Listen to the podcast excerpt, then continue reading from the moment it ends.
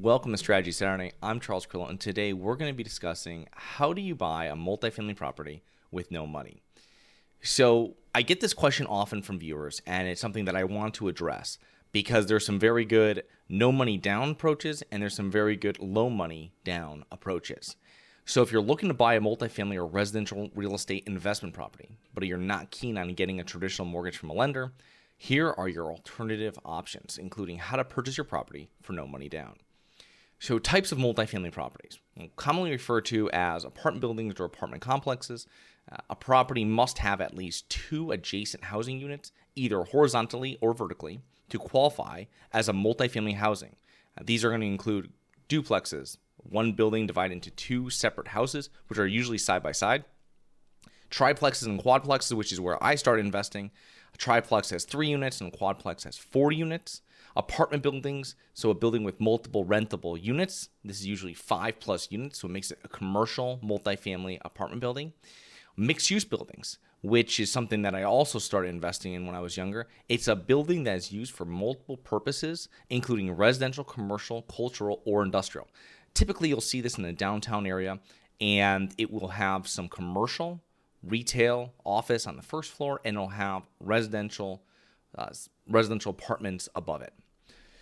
So, types of financing options available. So, FHA, if you're going to buy a one to four unit property, let's say we're talking multifamily on this, so two to four unit property, my my best bet would be for you to find and get an FHA loan on it right? So this is where you can get in with as little as three and a half percent down. This is how I started investing in real estate.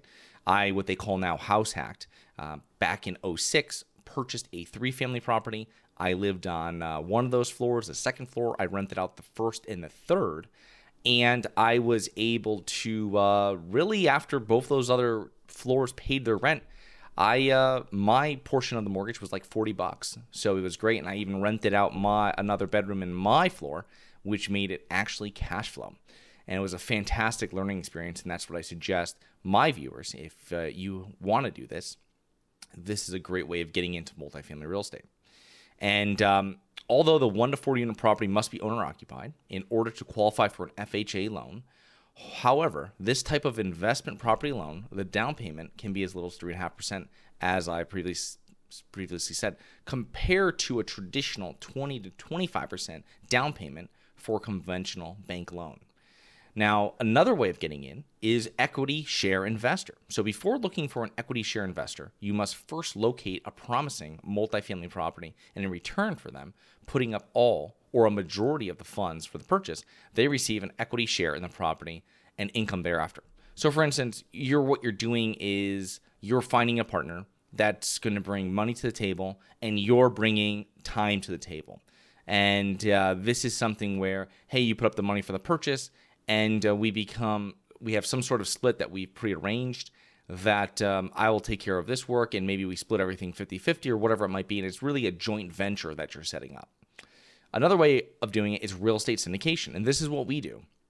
This is when several real estate investors come together to provide property financing for a real estate investment property. Uh, so it usually takes the form of a real estate partnership with other investors who have more financial resources than you do. For instance, there's going to be general partnerships and uh, then limited partnerships, so passive investors, and they're going to be bringing money to the table. You're bringing your experience and you're bringing your time uh, to the table, and that's where you're able to receive your percentage as being a sponsor or being a, um, a syndicator. And I have a number of different uh, episodes on this, so make sure you look it up. But um, that's one other way of doing it.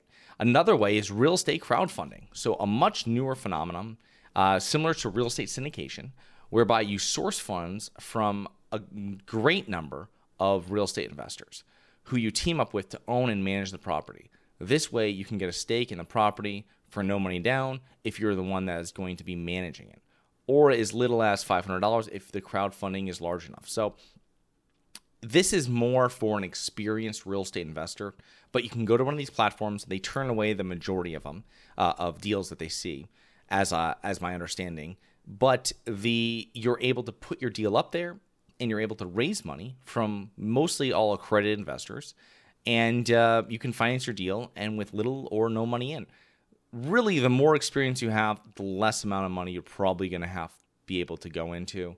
Um, the other way of doing this, and an additional way, is hard money lenders. Now, while hard money lenders who are essentially just private lenders, this could also be bridge lenders as well. When we're getting into multifamily commercial, hard money lenders are very similar to bridge lenders in how they operate. And they're they're pretty much just private lenders who invest in real estate and they may not require a down payment in some instances. Now, this is very rare for a bank, and if you have a relationship with a hard money lender or one of your partners does, this is where you can negotiate out uh, these type of special circumstances. Are you going to be able to call one that you find right online and tell them, "Hey, I want to buy with zero money down, zero percent down"? They'll probably hang up on you. But if you have, if you or one of your partners have a relationship with the lender, you may be able to work out an interesting deal with them where you might be able to put down little or no money. Now, caveat might be with this is that you have to find a property that's grossly undervalued. And this would be something that uh, you'd have to explain to them. And it would take some work to explain to them, but you most likely would probably be able to get that down payment down and possibly eliminate it. If your target property is already generating a stable, consistent cash flow on a monthly basis, their financing uh, might be able to cover the majority of the purchase price um, and the majority of the down payment. Who knows? Now, their financing will be more expensive in terms of the rate of interest charged and fees, with normal interest rates anywhere from 9% to 15% being, being very common. So, this just goes back to having a relationship with them, and it's usually their money. So they might be able to work out a deal. Who knows? You might be able to bring the hard money lender in if it's a good enough deal. If they have an appetite for it, you might be able to bring them into your JV partnership. And uh, that's a fantastic partner to have. So, as you can see, there are plenty of viable options for purchasing property with little or in some instances, no money down. It's just a matter of determining which is right for you, depending on the type of property you are able to purchase, where, and how.